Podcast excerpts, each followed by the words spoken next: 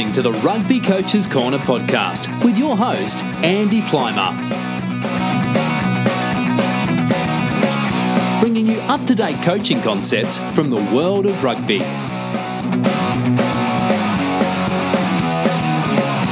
Sharing ideas to make the game better.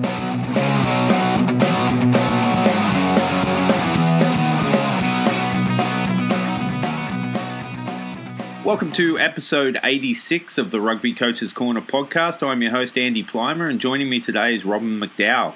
Robin is Rugby Canada's lead in talent identification for the women's national team and is a former player for the Canadian Sevens team.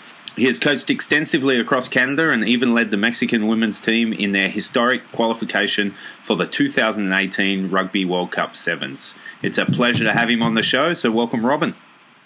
Thanks for having me, Andy. Yeah, no worries. Uh, you're over in uh, Vancouver Island, beautiful Vancouver Island. How's how's it going with uh, with the lockdown, and, and what are some things you you got going on during that time?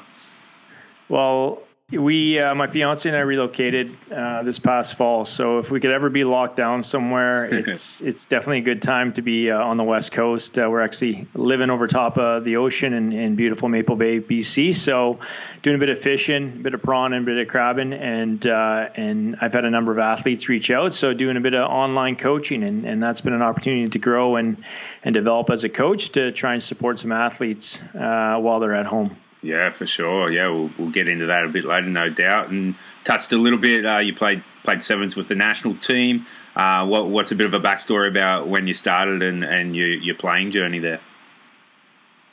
Yeah, well, like most Canadian kids, grew up playing every sport, uh, especially on the West Coast here, and uh, baseball, hockey, and then literally any kind of sport within school, and a lot of running. Uh, and then later in my teens, uh, I decided to hang, hang up my skates. Uh, I got involved with the Cowichan Rugby Club. Back then, they didn't really have a juniors program. Um, so I got to play with the Cowichan second div. So back then they had a Cowichan premier team and a second division men's side. And uh, fortunately enough, in my in my grade 12 year, uh, we won the premiers and the second div uh, for for BC, hosting the finals at Cowichan. And and I hung up my baseball glove, I hung up my skates, and uh, I fell in love with the sport from there. Um, and then in my first year of college, I was going to school uh, at uh, back then it was Malaspina College. Uh, now it's Vancouver Island University, I believe. Mm-hmm. I was halfway through the year, and I had a number of uh, coaches uh, reach out to me from across the U.S. and and Europe, and uh, I was about to go to Oregon, uh, the University of Oregon, to play rugby there. And then I had a guy from northern France in Lille reach out to go there, and and it was I think it was 2000. So France had finished second at the at the 99 World Cup and I figured, wow, this would be great for my development and having a bit of a, a bilingual background. Um, I jumped on that opportunity. So I played a season of pro in France and then a season of pro in in, in northern Italy in Ferrara. Um, and that was that was life changing for a small town Canadian kid that had barely been on an airplane, let alone a city bus. Um, and while I was over there, um, I, I, decided I want to represent Canada in seven. So after a couple years overseas, I relocated and uh, and wanted to study at UVic and pursue uh, playing sevens for Canada, and that's kind of that's kind of where it all got started for me. That's awesome, and uh, you mentioned Cowichan there. They're probably in my top five, five uh, favorite names for a rugby club, the Piggies. Yeah, they're uh, well. What a what an experience! Uh, uh, we were talking to uh, a coach overseas recently, a Welsh coach, and and he mentioned how how much singing's involved in in his in in rugby mm. in Wales. And I said, well, we're one of the few clubs. Obviously, I've been on the road. Uh, I've been a rugby gypsy for the last 20 years. But whenever I'm back, anytime you walk in the club, it's it's a sing song around the piano, and it's a real beautiful pitch, uh, pavilion, uh, log clubhouse uh, surrounded by agricultural land, land, sorry, right near a lake and about five minutes from the ocean. So, uh, very, very special place to kind of get introduced to uh, the older club style rugby. Yeah, perfect. And, and, what about coaching? What were some of your first coaching experiences and, and reflecting back on those? What, what were some of the big takeaways that you, you grabbed from that? Well, like like like most Canadians involved in amateur sport, uh, we kind of coach how we were taught, and I, I, think coaching in general. I started at mm. 14. I'm 40 now, so um, I started coaching soccer. I coached basketball, baseball, and then rugby. I guess I got really serious when I finished uh, my international career in the late 2000s, and um, I connected with Mark Bryant, the editor and, and owner of BC Rugby News, mm-hmm. and I just knew there was so much more talent out there. I got cut for seven years for Canada, and in that time, there was bigger, stronger, faster athletes that flew in from Montreal or Saskatchewan or Ontario in the middle of the winter to an open trial and they weren't set up for success, but they were bigger, stronger, faster than me. And I, I try, I kept in touch with a number of those guys over the years, and I said, stick with it. And you know, I knew if I didn't, if I didn't commit to my dream, and I didn't fall through on it, then I wouldn't be able to inspire the next generation. Because ultimately, I'm, you know, I, I, love Canadian rugby and the Canadian Sevens uh, um, story, and, and always wanted Canada to, to, go, you know, one or two or four better than than than we did in my era, and so I kind of made it my journey in around 2007, 2008 to, to travel around BC at that time. Um, the, the Vanier High School uh, in Comox was winning the provincial championship over all the top schools. So I'd handpick them, likes of Patrick Kay, Justin Douglas from Fraser Valley. There's, there's Doug Fraser from Ladysmith that are playing the MLR. A number of those guys started out with me, and then uh, that kind of got me going. And then uh, Carl Fix from uh, from Saskatchewan with the Dog River Howlers. He started asking me to coach player for the senior Howlers and pushed him to get a junior program. And then from there, uh, we took the first ever junior U18 quasi uh, national team, international team to the Las Vegas Sevens in the inaugural year with the likes of the guys that I, I, told you before, and we, we lost in overtime to the U.S. Uh, um, U18 team. And, and back then I said we need a junior national team program. Um, so that's kind of really where I, I kind of got my, my cutting my teeth specifically on on kind of higher level sevens. Um, but uh, I've coached I've coached uni- at the university level for 13 years, and and I just have just as much fun coaching kids too, Andy. Yeah, no doubt. And and from that, sounds like um, you know, giving players opportunities to to play and to perform uh, was a was a big observation for you there. Yeah, well, it's the the diamonds in the rough, and you know, fast forward to 2020, where I'm, you know, um, doing talent ID for the the Canadian system. Um, a, a number of the athletes are from from you know uh, rural parts of our country. Mm. You know, they they they're shoveling the snow, they're riding horses, they're they're wrangling calves. And, uh, you know, when you look at a lot of the national team 15 sevens men and women, they're from tier two schools, i.e., not your, your top demographic schools. Mm. Um, and uh, or not your main urban centers. So I went after those athletes um, and, and, and from my business experience, a lot of those customers, you got to get in your car and you got to go find them. You got to talk to the parents. You got to explain the opportunities for the athletes. So, so yeah, definitely. I, I, I've been hitting the road for the last 14, 15 years looking for talent. Yeah, yeah, no doubt. So, you know, leads you into your role with Rugby Canada now as uh, leading up their, the talent identification for, for the women's programs. Under under normal circumstances, what, what what's that role look like? Uh, you know, what what would your day to day tasks be?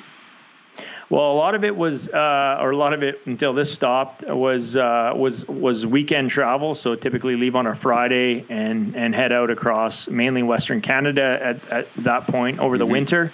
Um, a lot of indoor training camps for the the U18 and next gen uh, 15s, as well as uh, regional indoor uh, prairie uh, U18 sevens competitions. And uh, but before I get on the road, I'm, I'm, working the phones every day. So unfortunately, the weekend that COVID hit, I was I was meant to go work with Rugby Manitoba for we had the RBC training ground, the Olympic mm-hmm. testing event, and so I went to all those as well every weekend. But rather than just flying in and flying out, I wanted to set up with all the local coaches and and the provincial coaches and all our, our, our provincial leaders uh, before I go out on the ground. That way, I can maximize my maximize my time on the ground um, and explain the pathway, answer any questions, have a look at their athletes, understand their challenges and weaknesses, and then uh, um, just kind of my other role, Rugby Canada, is working with the Rugby Canada Development Academy, and uh, so I'd be doing that Monday, Tuesday, Thursday, Friday in the mornings, and then doing skills for the UVic men and women in the evenings. So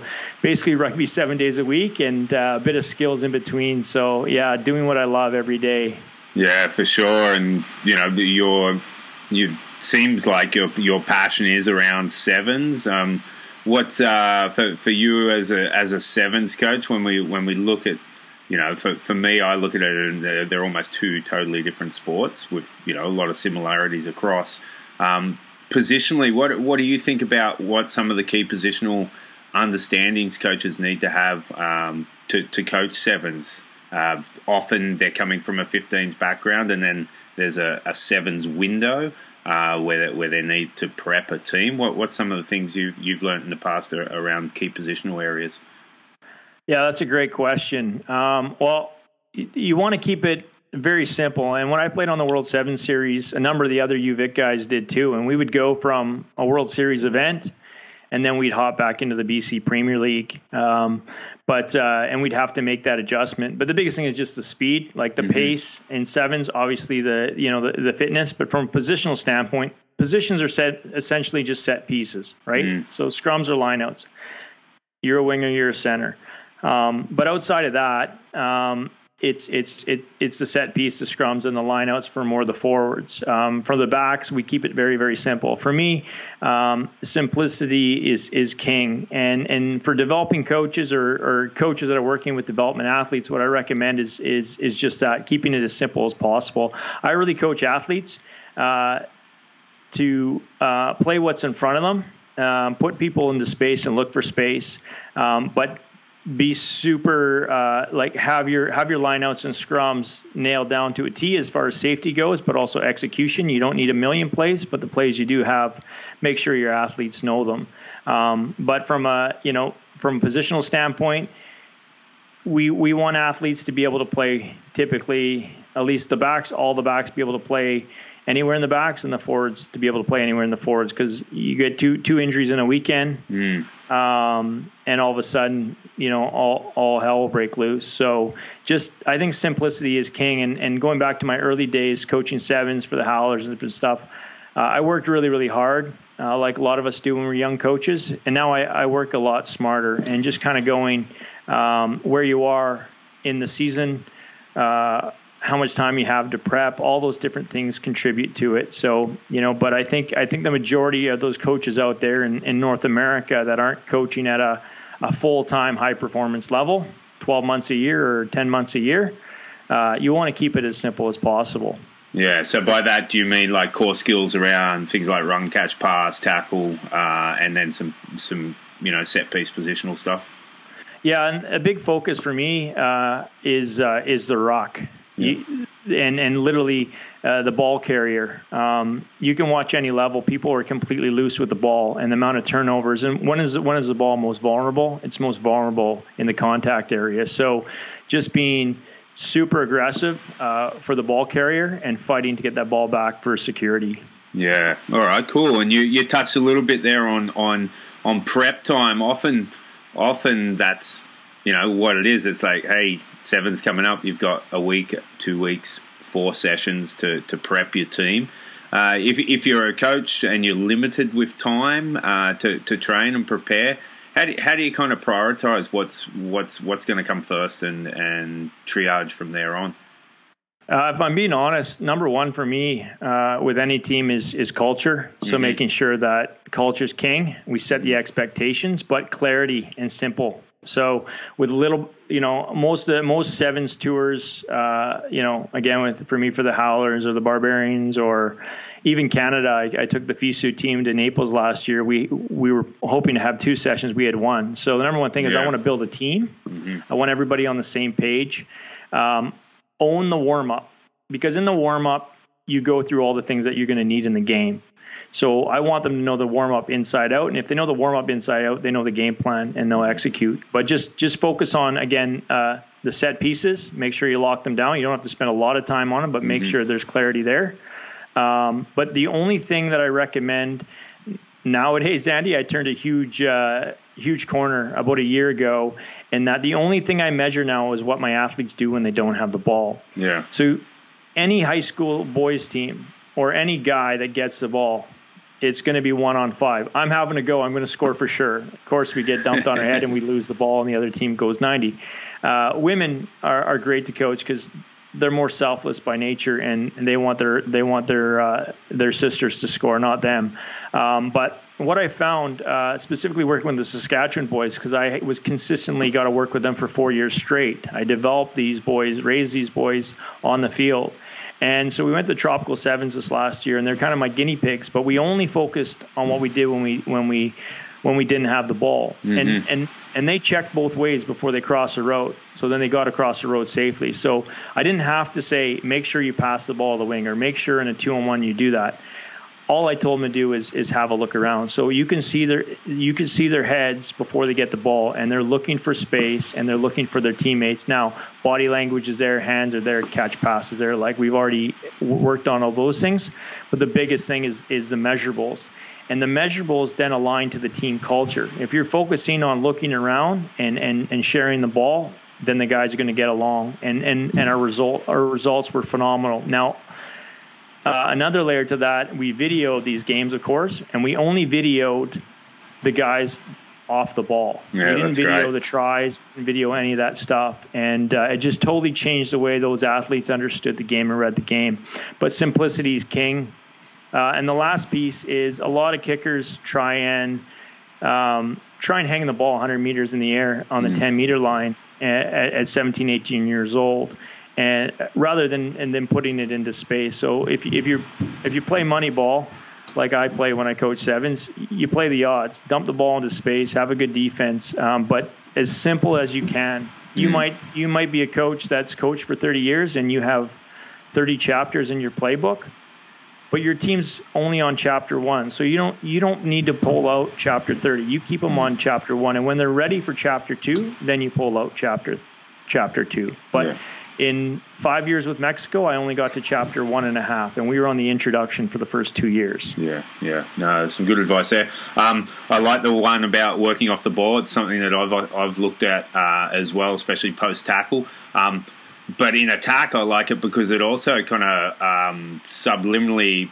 makes them understand the principles of player rugby a bit more. So the ball carries going forward. What are you doing?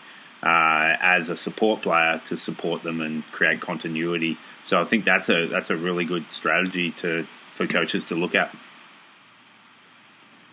Yeah, absolutely, and and a big focus for me again. I mean, I haven't touched on it, but uh, skills all day. Mm. I don't think I learned how to pass a ball properly till about six years ago, about ten years after my international career ended, and. Um, and and I love I love teaching skills and and and and uh, and have some fun fun tactics to do that too. So cool, awesome. All right. Well, what about what are some big areas that you feel that uh, you know uh, as a as a coach from sevens uh, transfer well into the 15s game?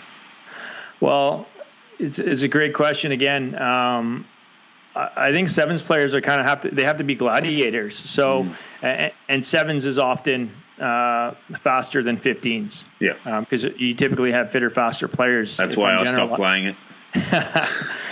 That's good. Uh, but no, I mean, uh, we come back to sevens. Uh, you have you have more you have more time and you have less space, but you have more people. So you know um, your one-on-one tackling and then your evasion obviously is better, and then your passing. Like typically in sevens, you're having to pass the ball further and faster. Mm. But uh, I think both games complement each other, and, and I'm really thankful that in my time, I was able to play a lot of 15s. And mm. to be honest, yes, people, everybody associates me as a sevens guy, but I've probably coached, I've probably played 98% more 15s than sevens in my life, and I've probably coached about the same.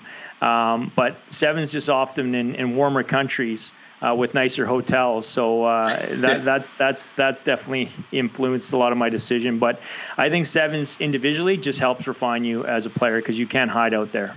No, 100%. And, you know, often we hear that comparison that, you know, we want our players playing sevens because what they bring back to 15s is really uh, beneficial. And I, I, totally agree. What about the other way around? What, what are some of the, the things that the 15s players bring to sevens uh, that, that is really helpful and, and uh, a positive for, for a team you're coaching? Well, I think 15s players are very very technically refined in that they know their role mm. and skill wise, you know, 15s doesn't allow for as many chances or knock-ons or other things. We're in sevens, I might just fire the ball out there to Andy, to you in a windstorm. I know it's not going to hit you in the hands, but it's probably going to bounce three times and hit you. In 15s, you wouldn't do that. So there's that, and then then ultimately tact- tactically, right? So um, you know, in 15s, you're not necessarily going to run it out of your own end, right? Mm-hmm. You're gonna you're gonna pound it down the field. Um, so you learn how to positionally do that stuff too. But I think I think having a good variation of both um, definitely complements each other both offensively and defensively. And I guess just one thing that I wanted to circle back on your first question about sevens into 15s is sevens made me a better tackler, but it also made me a better communicator because mm you can't be on the field seven on seven uh, with one sweeper back, so basically six men up against Fiji and not be talking. You're mm. in full on panic mode trying to stay on the ball. So when you mm. come back to 15s, if you can bring that level of awareness and communication and listening, which is such a big piece, uh, then you're going to add a lot of value uh, to your 15s program. Yeah, yeah, that's a really, really good point. Good stuff. Um, and what, what if someone was coming to watch you coach a, a sevens uh, session? What's it going to look like? Uh, you, you, mentioned uh, owning the warm up there. What about the the remaining uh, pieces there for the for a practice session? Well, I, I always have. I, I kind of live. I live by and coach by three principles quality, quality in everything we do, how we treat each other, how we talk, how we eat, how we sleep, all that. Mm-hmm. Um, together, we do everything for each other. Everything's for the team. So that's that's in every part of our conversation and fun.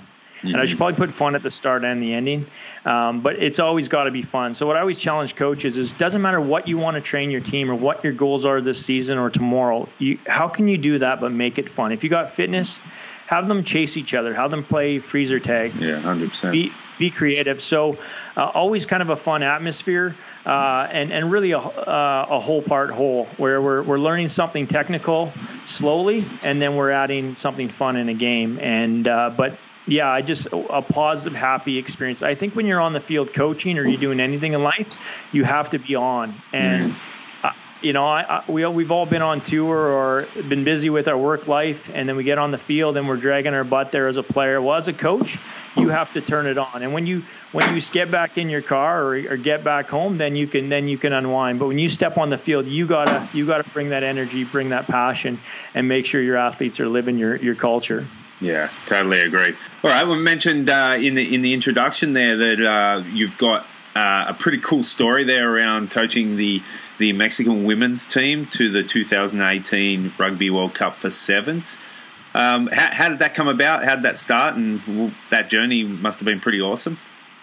Yeah, well, uh, um, I, I always, you know, as much as I, I hate to admit it, Carl Fix uh, from Saskatchewan, uh, I got him to thank for many things in my life, and mm-hmm. Uh, um, and one of them was was Mexico. So I was I was in Cuba playing and coaching the uh, the men's howlers team full of uh, Pat Parfrey and a pile of other uh, young stars at the time, and um, we were the men we made it to the Cup final despite having I don't know four injuries and picking up a uh, an Irish guy that was 89 or whatever. Um, but uh, anyhow, there we are in Havana, uh, getting ready for a cup final. Um, I think it was like game eight. Uh, when Carl organizes these tournaments, it's always like he wants you to play like a thousand games. So game eight, um, and uh, right before our cup final, the the Howlers women were playing in the cup final, and it was made up of uh, kind of as the Howlers back then used to mainly be, is future Canadians, current Canadians, and ex Canadian mm-hmm. internationals.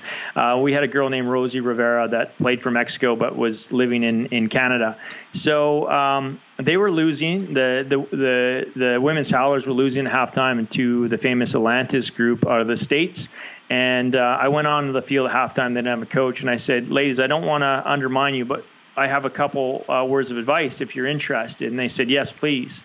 And they were down three try or four tries to nothing.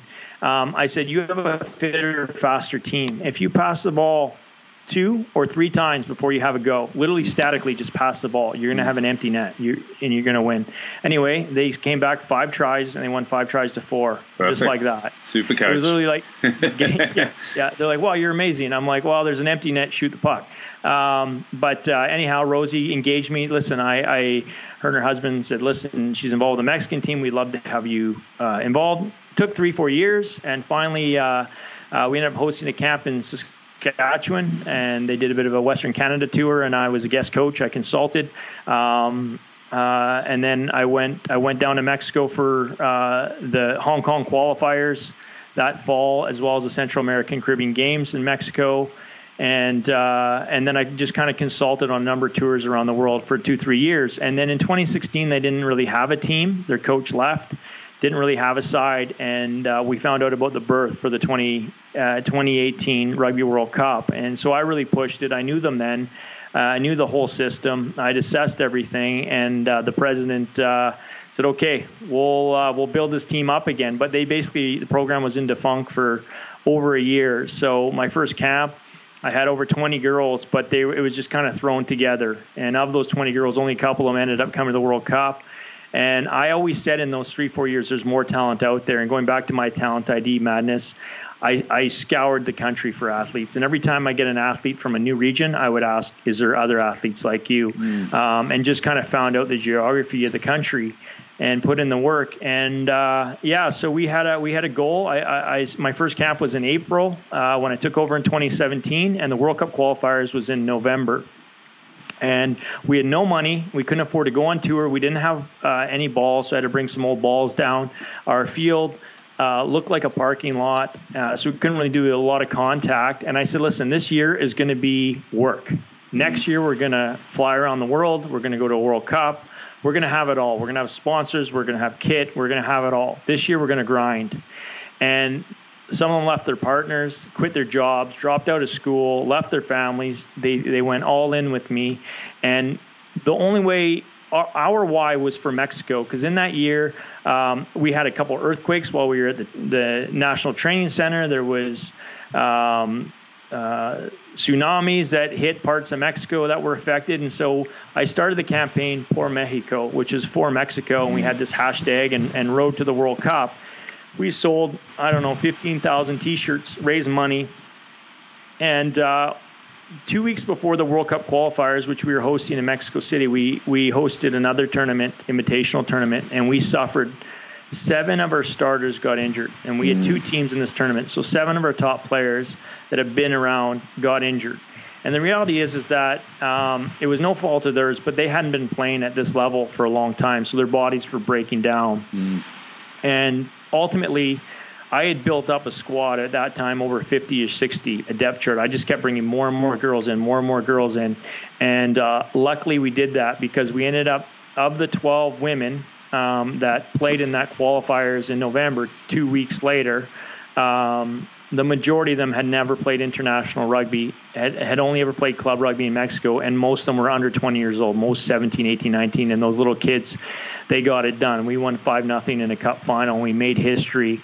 And the other piece was because we had such a young team, I really tried to tap into the Mexican culture. Mm-hmm. And they love to sing and they love to dance. So they always sing and dance. And as a Canadian, we don't sing and dance enough. So. uh, what I found was it really calmed them and it really brought them together. So I mm. told them to come up with a song that would mean a lot to them. So they they sang this song Lindo Lindo, and we would do it before practice and after after practice. We did it for six seven months. And when we got to the the competition, they sang it uh, in the huddle right before they or in the tunnel right before they ran onto the field, and it would com- take all their nerves. Now that it was in front of like five six thousand people in Mexico City mm. on the president's ground and it was a lot of pressure on these young girls. But the second they did that, it was just like it was like you know, the Mexican hockey, like it would just light a fire, and the whole crowd was singing. I'd painted this picture for six, seven months. So anyway, they ran out there and they sang the song, and then we ended up qualifying for the World Cup, and it was just you know uh, so emotional course. And as we're receiving the trophy, there's six, seven thousand Mexico uh, Mexican uh, supporters and family and friends singing this song um, just echoing across uh, across these grounds. And uh, um, you know, we had a plan, we built a culture, and the biggest thing was building, uh, you know, a solution orientated um, world where we were going to be hit with nothing but problems, but we had to find mm-hmm. solutions. When mm-hmm. I took over, the the first thing I said is we won't let you down because historically women's sport in Mexico uh, is always uh, treated like a second class sport, a second class citizens, and being involved for three four years, I knew some of those challenges. So the first thing I said to them is, if I promise you something or something's promised to you as a team, we're not going to let you down. I'm going to find a way, 100 percent. And it's okay to win. So we had to build a winning culture. And, and coaches always say, build a winning culture. And what does that look like?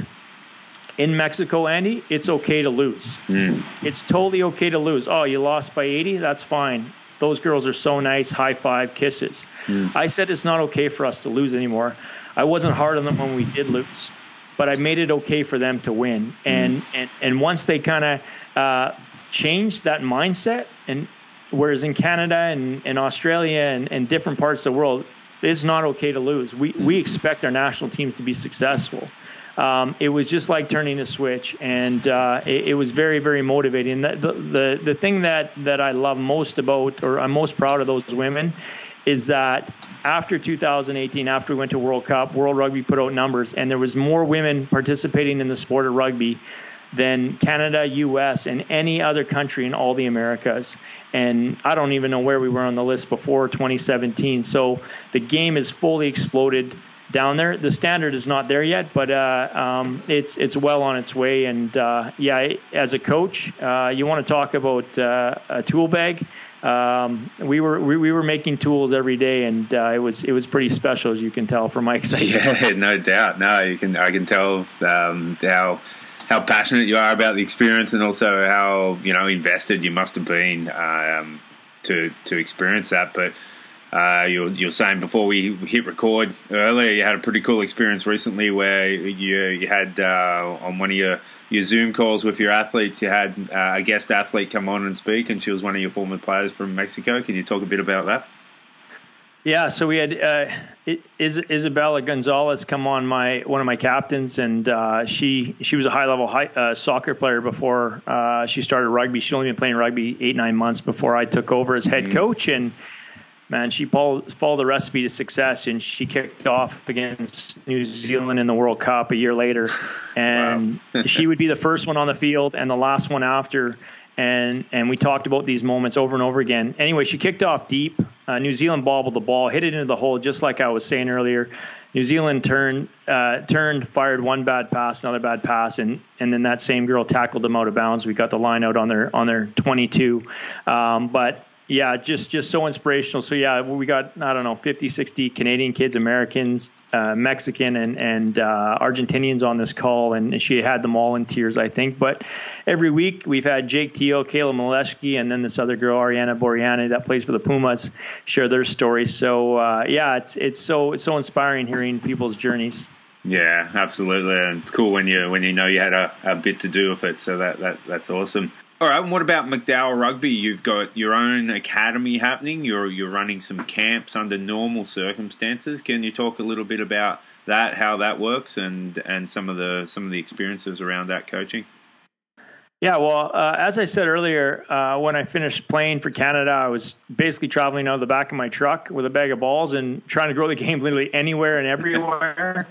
um, but uh, after a, a, few years in Saskatchewan, um, uh, coaching at all levels, I wanted to work a bit smarter. And uh, um, at that time, uh, SAS Rugby didn't really have the capacity to form their own academy, and obviously there's challenges with you know the limited uh, limited uh, grass grass uh, you know being warm enough and stuff like that. So. I got to. I, I, just surrounded myself with uh, some excellent people there, uh, former players of mine, that university guys and girls that had gone on to be uh, school teachers and and, uh, and, and good coaches.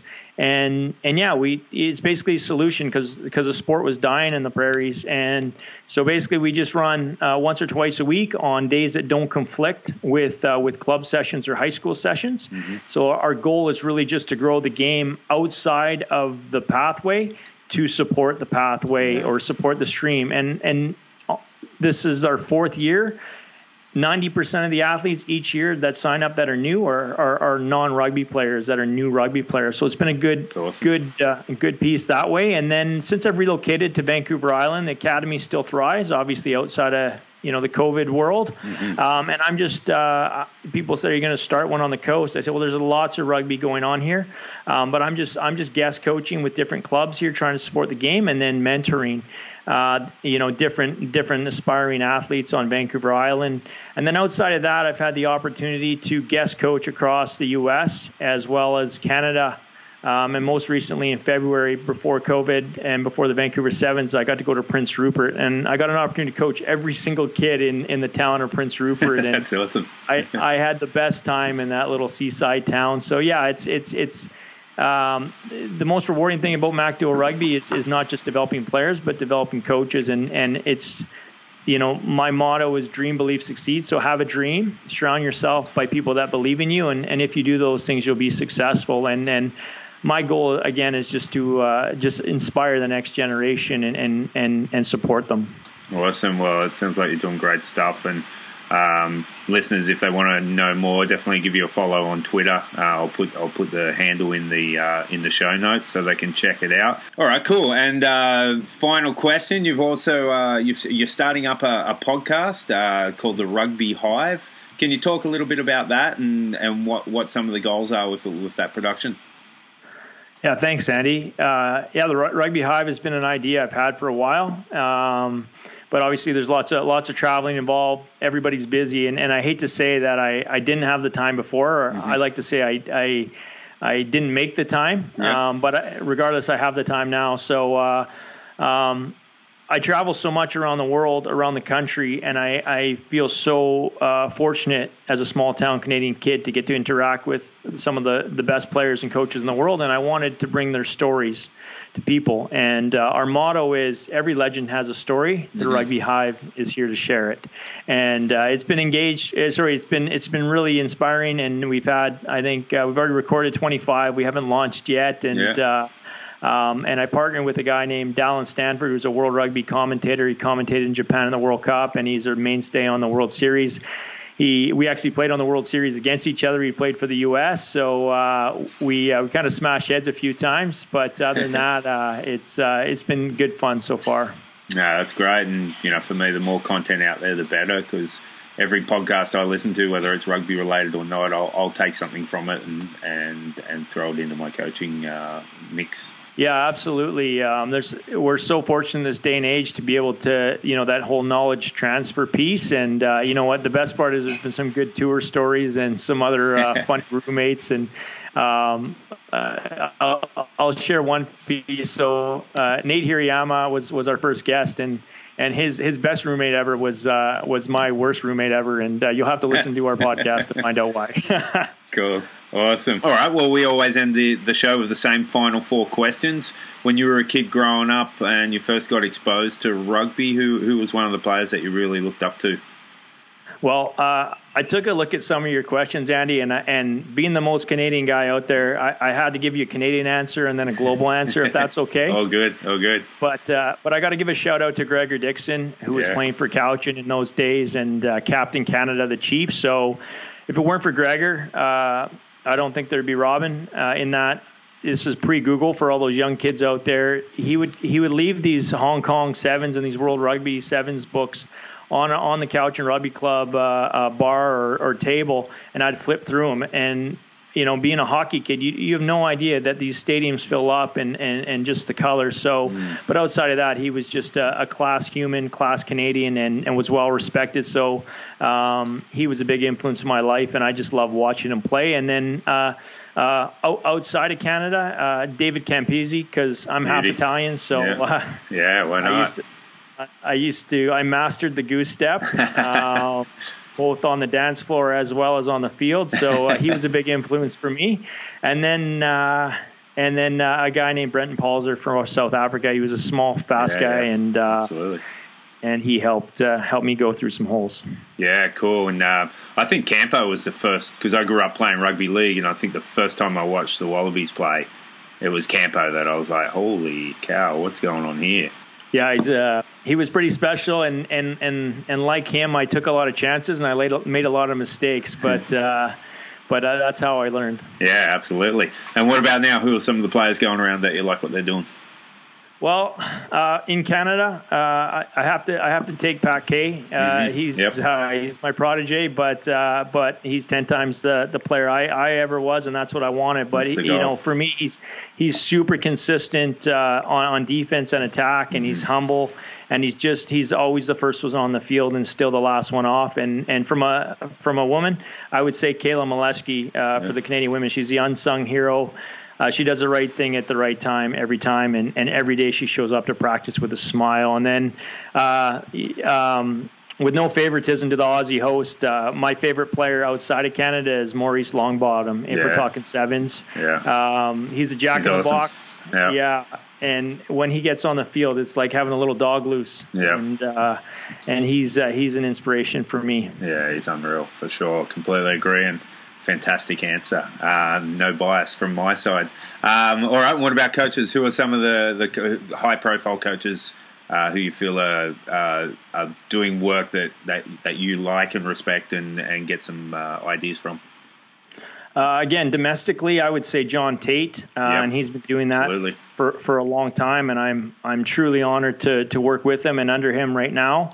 Um, he's just been consistent, and he's an honest, good, hardworking Canadian guy that is always looking for feedback, and he always puts the game and and and and the athletes first. So.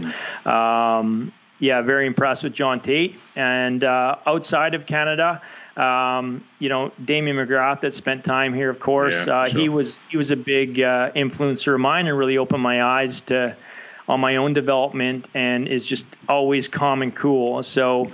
Um, but then outside of Damian, uh, another one of my mentors has been Andy Friend. Again, another Yeah. Aussie.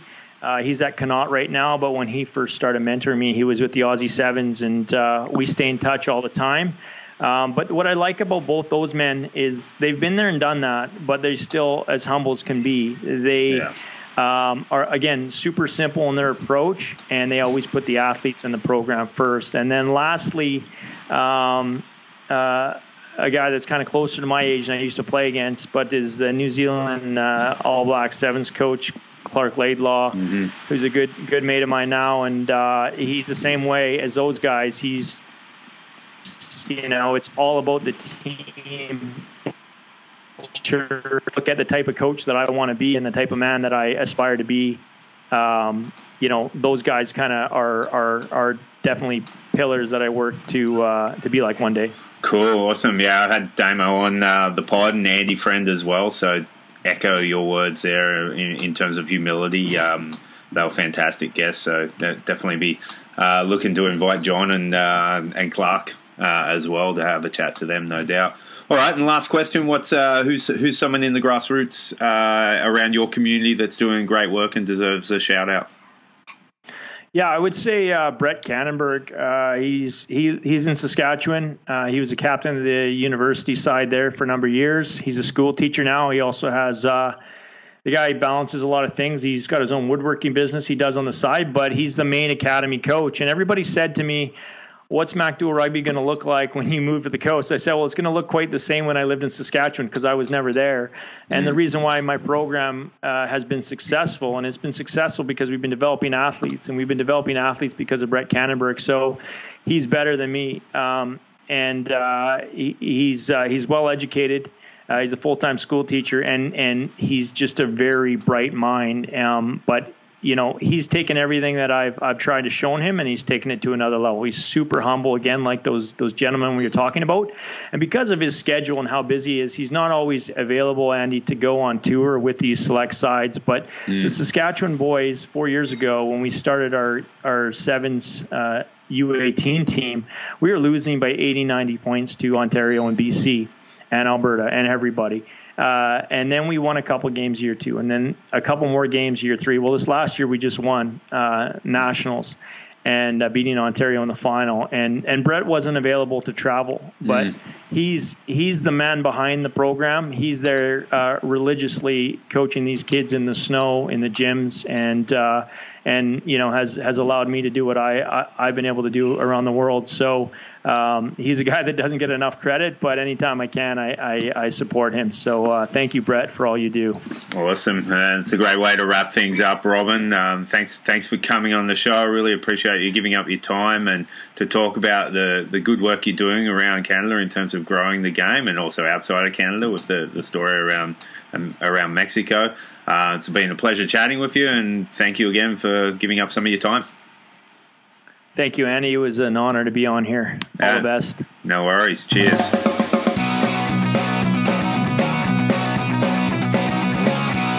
Thanks for listening to the Rugby Coaches Corner podcast. If you enjoyed the show, please leave a review via iTunes and keep listening for the next episode.